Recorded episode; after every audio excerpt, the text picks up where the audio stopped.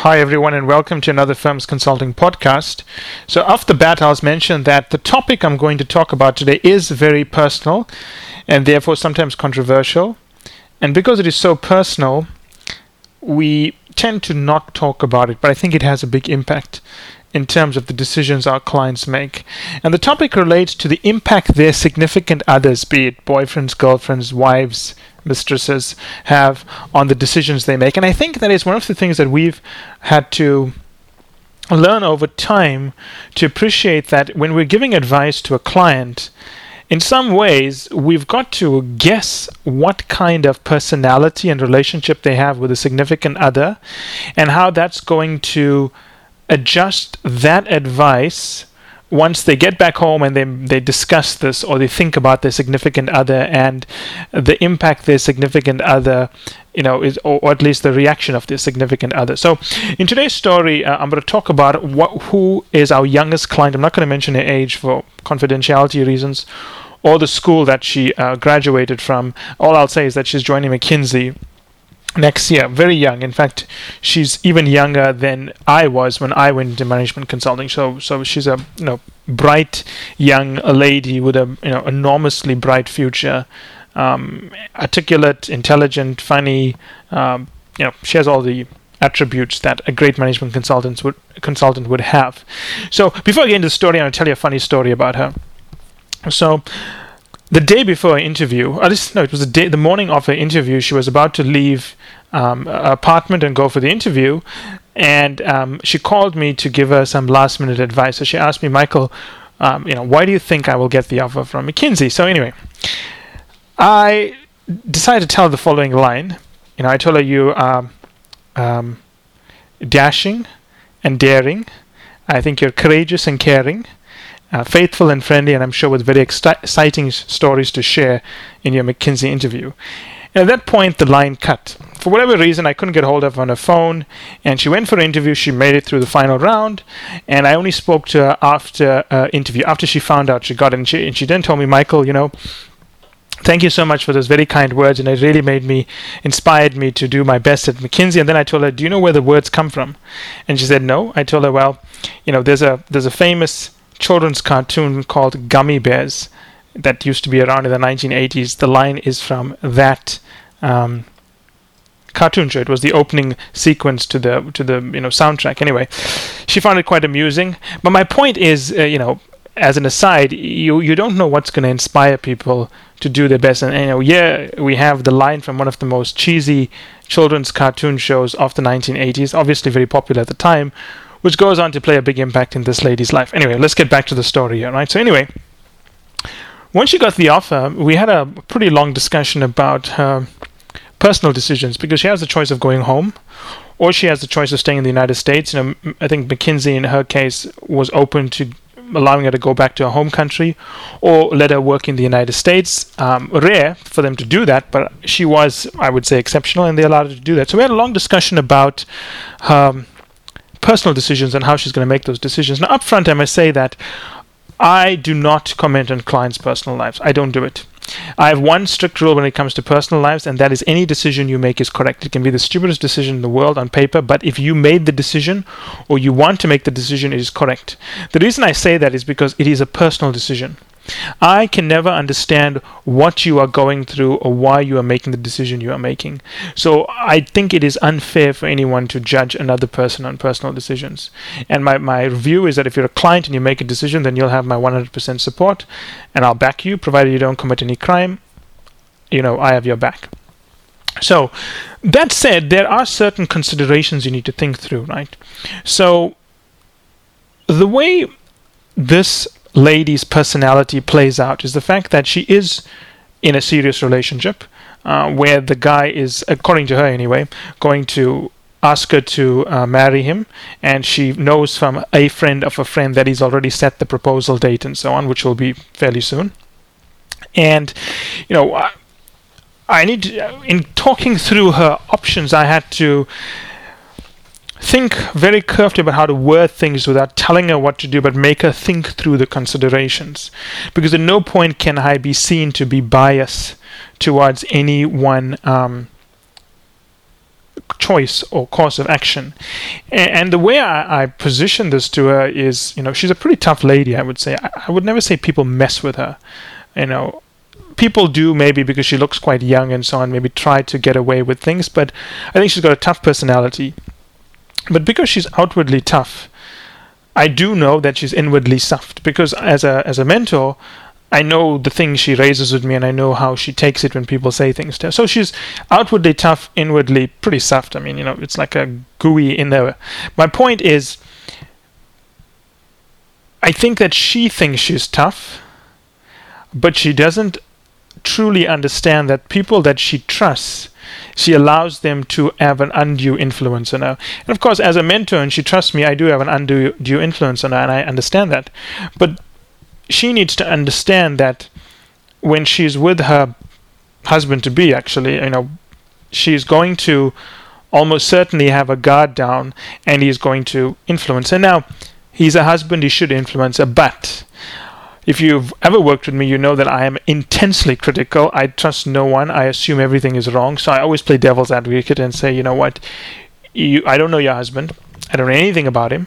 So I'm just going to tell you what I would think of not knowing anything about him.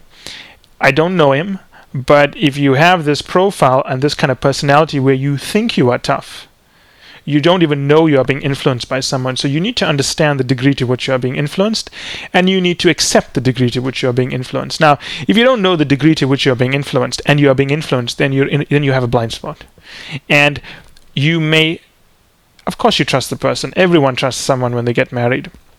But my point is, you don't know how this is going to pan out. And I'm not saying there's anything wrong with your husband. I'm just saying that not knowing anything about him, you need to ensure that the choices you are making are things that you have fully thought through. Now, I have a rule. When I was a management, cons- when I was a principal and a partner, I had a rule that I had with my team members. I don't know you until I know your significant other, which people found very strange, because in most consulting firms, if you've worked in a consulting firm, when you're a relatively junior person, you know, an associate, an analyst, and so on, or consultant, whatever the title is in your firm, the partners don't really care about your significant other. They only tend to care about your significant other when you start becoming more senior, and you know they need to be respectful to get to know your significant other. I was quite different. I had a rule that I, you know, I know you, but I don't know the person who has the biggest influence on you. Therefore, I don't know you.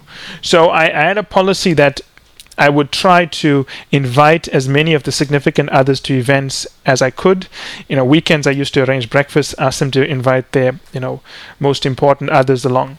Because I can't know a person until I know who is whispering in their ear. And I don't mean sweet nothings. I mean, you know, who's whispering direction, strategy, what to do, how to cut corners, you know, how to pursue their career and so on. I need to know who that person is. And, and it may sound very, very harsh to say this, but it's, it's a fact of life, right? behind every successful and unsuccessful person, there is either someone putting you on the right path or someone pushing you off the right path. And to me, I need to know who that person is if you're going to be part of, you know, my team.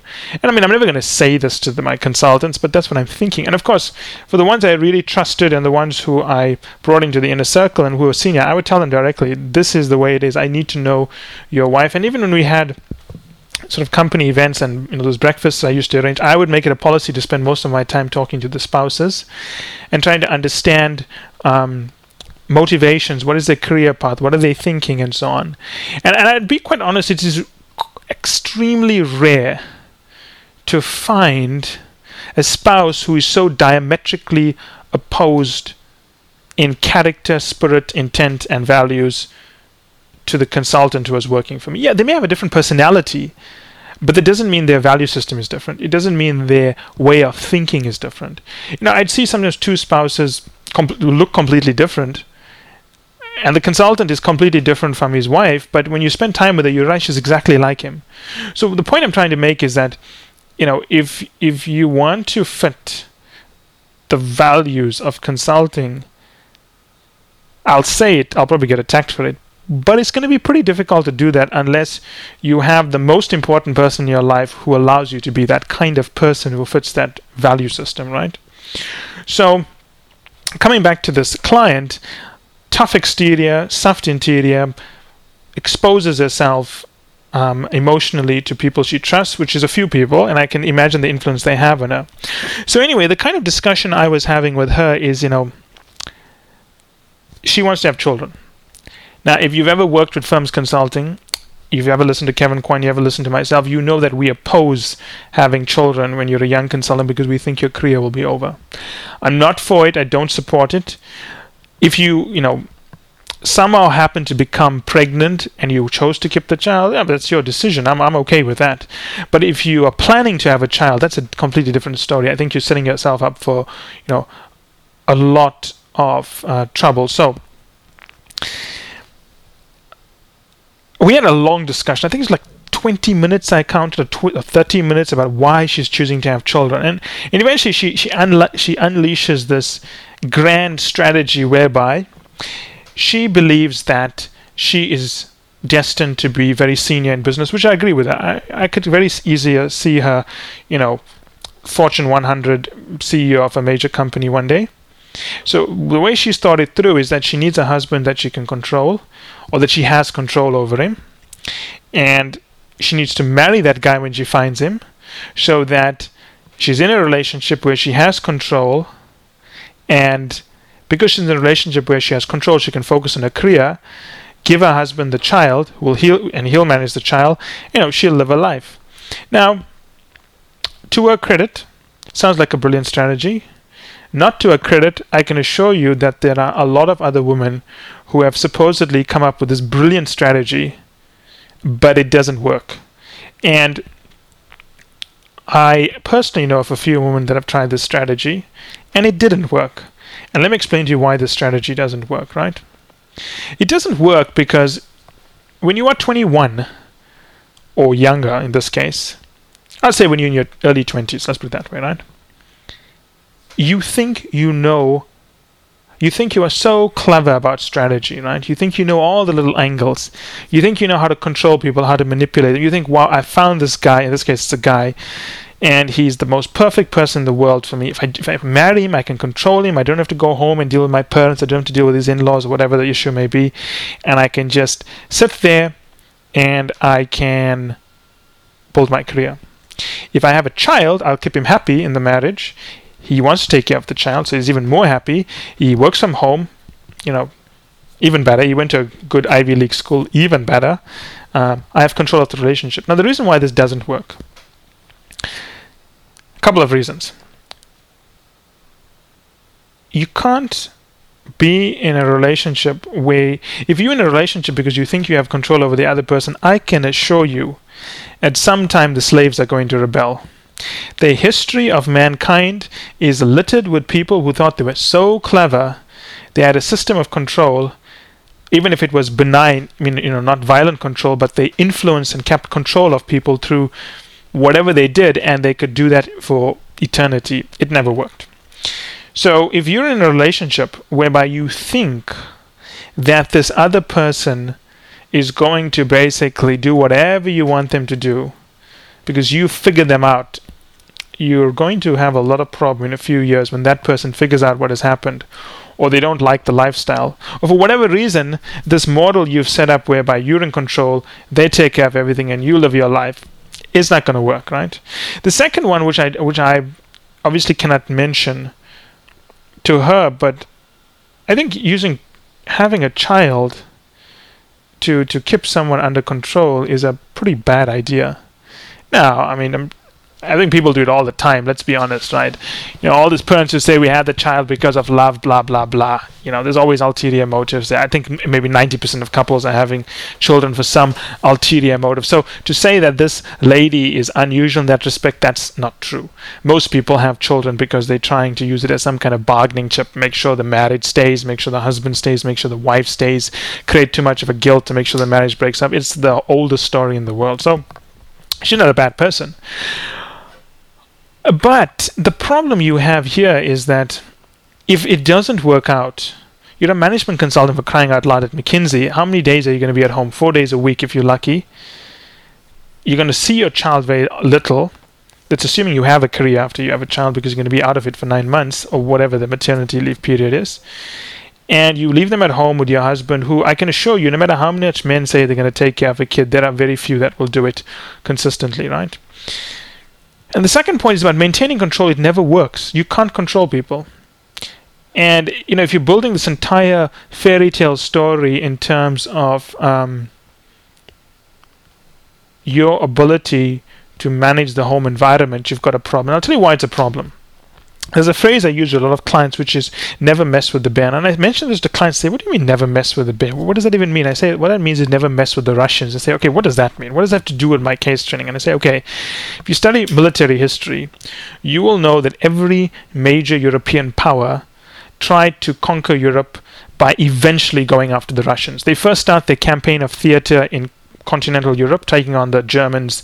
If it's you know if it's the if it's the French, they'll take on the Germans, the British. Then they'll go after the Russians. If it's the Germans, they'll take on the French, then the British. Then they'll go after the Russians, right? And everyone fails. Why? Why do they fail? They fail because they try to fight a war on two fronts. You're fighting a war on the Western theater, and then you're opening a line of attack on the Eastern theater. Now, my philosophy that I had when I was a partner in my own personal life, and when I was counseling my, um, um, you know, associate principals and engagement managers, said never have a war on two fronts. You must understand this. You cannot be fighting a war at home, and you cannot be, in inverted commas, fighting a war to get the best work out with clients because you won't survive that. You need to have peace on one front. Now, if you choose to have peace on the home front, and you choose to be struggling at your career at McKinsey, I'll fire you after 12 months if you can't improve. But at least there's a chance you'll improve because you can dedicate all of your effort to what's happening, you know, in the office. Now, if everything is going well at the office, and things are going bad at home, that's also manageable to me because since things are going well at the office, you don't have to dedicate so much time at the office and you can spend some time to hopefully fixing things at home.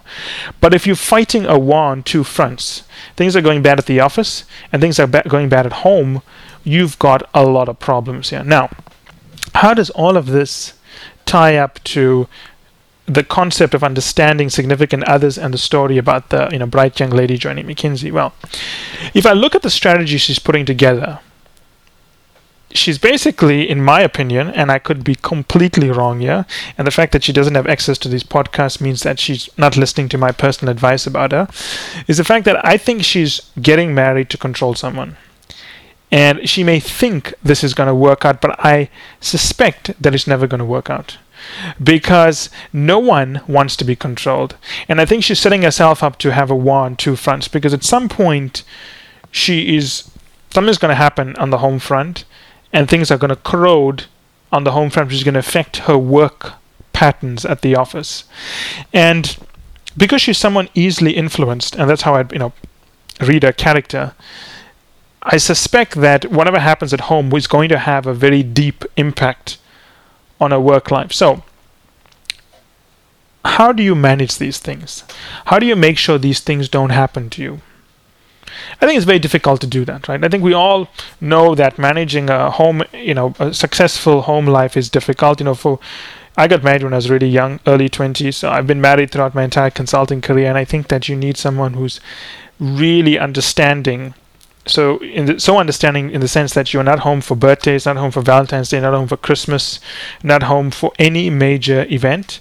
Worse, if you're a pretty good consultant, you are not just not at home, you are sometimes called out to attend to things on an important day at short notice. You need someone pretty understanding to do that.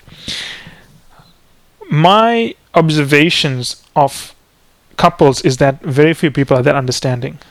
Now, if you're going into a relationship whereby, as a consultant, you're expecting the other party to carry the workload at home while you got and earn a big sa- in inverted commas a big salary i mean in, a, in the city where she is that's not going to be a big salary.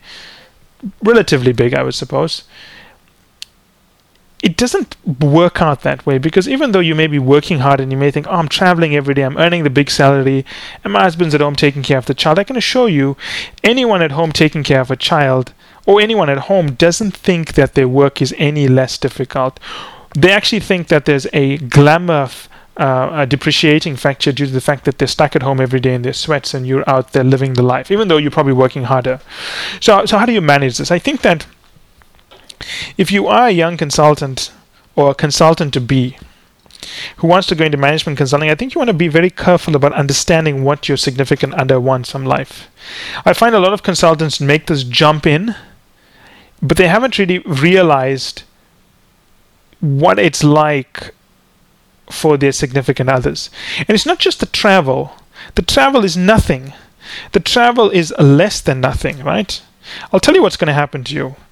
After a while of traveling so excessively, you start building a lifestyle, if you're not careful, that doesn't include your significant other. And there's nothing bad about it. I'm not saying that you're having an affair or something, but you get used to patterns, behaviors, and mannerisms that exclude someone else in your life. You get used to doing things your own way. So you're traveling for four days of the week and you're adopting those patterns. When you get home on a Thursday night or Friday morning and you kind of don't know how to adjust to doing things together. Now, because you're withdrawn, your partner tends to assume that you're upset with him or her. And if they're very understanding, they'll help you deal with it. If they're not very understanding, they'll probably emotionally escalate and then you just have a screaming match. So you have to be aware of that, right? The other thing that happens to people that jump in is that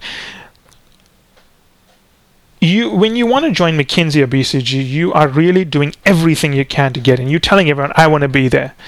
When you get into McKinsey or BCG and the workload is so tough that you need someone to talk to about it, it's really difficult to go to your significant other and say, you know what, I'm really struggling. I'm not sure if I can make it because I'll tell you something right now six out of ten of them are going to say, What are you talking about? You really wanted this. We made a lot of sacrifices on everything to give you this. So why are you complaining it? That's the response you're going to get. And as a consultant, you're going to think, Oh my God, my significant other doesn't re- my significant other doesn't really understand me. But the reality is that it's not that the significant other doesn't understand you. You don't understand the sacrifices you've asked of your significant other. I need to stop using the word significant other. It's becoming a mouthful. So I'll just say SO, right? So my point here is that when you're a consultant or an aspiring management consultant, you need to step back for a second and understand the lifestyle, family, and couple choices that you are automatically making by being a management consultant. You're not even giving your significant other or SO much of a um, choice in this, right? Choices have been made by the fact that you've accepted that offer. Secondly, if you don't maintain a clear line of communication with your wife or husband, the marriage starts getting poisoned or the relationship starts getting poisoned. When that starts happening, the person who is meant to be your greatest point of influence becomes the most corrosive influence you have because you've not invested in that relationship. And if you haven't invested in the relationship, what happens?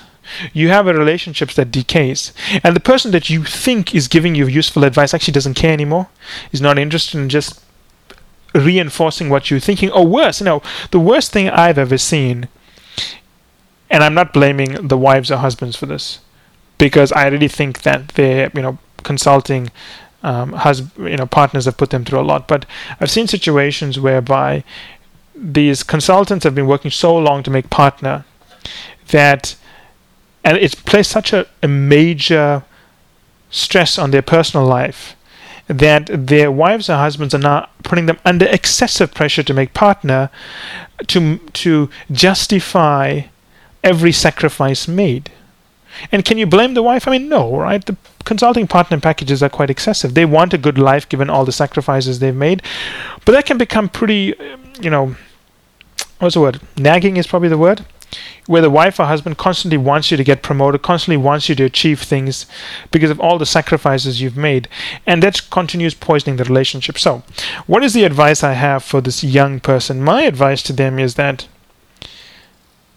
you're early 20s, if you are getting into a relationship because you think you can control someone, you might as well forget about it because you are starting this off on completely the wrong basis of understanding. If you think you can control that person, and that is the genesis, or that is the kernel on which your assumption of a happy marriage sits, then you are going to be sadly mistaken in five years because that entire assumption is going to be upended. And I know how it looks. I mean, you can't really talk to people about this because they think they've thought it through, they think they know the person. I can assure you, you don't know the person until you've been through a major crisis. I've always tell people that. And this is my personal advice to many people is that don't marry the person until you've been through a major crisis because until you've been through a major crisis you don't know what the person is like. Being happy with someone when things are going well well i can do that. I mean anyone can do that right? Things are going well everyone's going to be happy. But the point is you only know what the person is like when you've been through a personal crisis. And, and i'm talking about a personal crisis i'm talking about something damn big. I'm not talking about something small like your dog died or your you know i don't know whatever it is it has to be something big. It has to be something really big where something where you've done something to the other person. Not something else has happened to you and the person is there supporting you, but where you've done something to the other person and it really tests the commitment you have to each other. Now, I sound like Dr. Phil preaching on marriages, yeah, and probably this podcast is probably going to be popular in Texas. But if you think about it deep down, you know, you're not going to have a happy career unless the home front is stable, as they say. So, this advice about making sure you make good personal decisions so that bad personal decisions don't poison your professional career a few years down the line is very important. The person you end up with, for better or worse, in sickness and in health, is going to be the person who is going to have the greatest impact on your life. And yeah, I can sit here and preach as a partner about values and so on and judgment, but I can assure you, it's like, you know, it's like subliminal messaging. You're listening to me maybe a few minutes a day, but you go home and the channel comes on, and unless you're married or with the right person, with the right values, everything I just tell you gets wiped out. So, you've got to think carefully about the decisions you make when you are young. And I think the personal decisions you make when you're young are more important than the professional decisions. And, I, and I'm serious about that. You know, people uh, fall over themselves to get into Harvard, Oxford, and whatever other brand name school out there. You know, Wharton, Yale, Princeton, whatever. And that's not important. Because what's important is you are you surround yourself, or at least you are with the one person who is going to make you better in the long term there are a lot of people getting to Princeton and Stanford who amount to nothing. The majority amount to nothing. But there are people who go to lesser name schools who have the right kind of influence at home, the right kind of values that will see them through the short term liability of not having a brand name on their resume and will work hard and do the right things and make the right decisions because the right kind of person is guiding them. In the long term, they'll end up doing better. There's a reason why people, there's a reason why so many of the wealthiest, most powerful, most influential people in the world don't go to the Ivy Leagues. It's not because the Ivy Leagues don't produce great people, they do. But what's more important is the home environment you're in if it's one which teaches you, you know, respect, hard work, not even hard work, but you know, creativity, you know, doing what you enjoy, um, the right kind of values, you'll always be successful in the long term. And I can see that a lot with you know clients who they've had a lot of success, but they think they can manufacture their home life. You can't manufacture it. You can't fabricate it. You can't decide, I'm going to do these things to control these actions and therefore I'm going to be happy because you're not going to be happy. You know, you're basically cheating yourself out of a chance of actually finding someone who can be a good sounding board rather than a you know glorified babysitter. And the the the topic is was important enough for me that I see so many young people making this mistake that I think is important to discuss it. Now, I used a um, really, really young um, client as an example here, but I've seen older people make this decision. Or bad. I wouldn't say it's a bad decision, but they make this decision without thinking through the consequences. I've seen plenty of males do this as well. In fact, I would say to some extent males do this more than females because in our culture, it's, well, in any culture, it's almost assumed that the man is the head of the family and the woman is going to be doing certain things. It doesn't work out that way anymore, and it actually shouldn't work out that way anymore. So, you know, closing words here is that to quote some great military strategist. The home front must always be protected when you're fighting a war. When you lose the home front, you've lost the war. And the same thing applies to personal lives. The home front, in, not in inverted commas anymore, is the most important area to protect. And you need to make sure that the people who are guiding you on a daily basis, subliminally, are giving you the right kind of messages. Because if they're not, then no amount of mentoring or even psychiatric help is going to help you. You're basically toast by that point. As always, I'm sure there'll be a lot of comments about this, and I would be more than happy to provide my um, feedback to them. Thank you.